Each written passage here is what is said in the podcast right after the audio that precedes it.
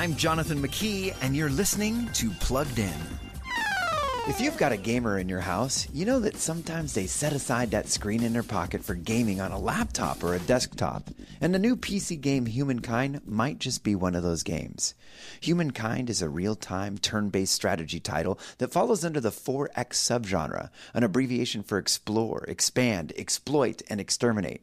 Parents typically don't mind the first two, the creating part. It's those last two, the destroying part, that can have issues. And with this game, players build their own nation and culture, and then they battle others. Nothing messy or bloody, and that's why Humankind gets an E10 plus rating.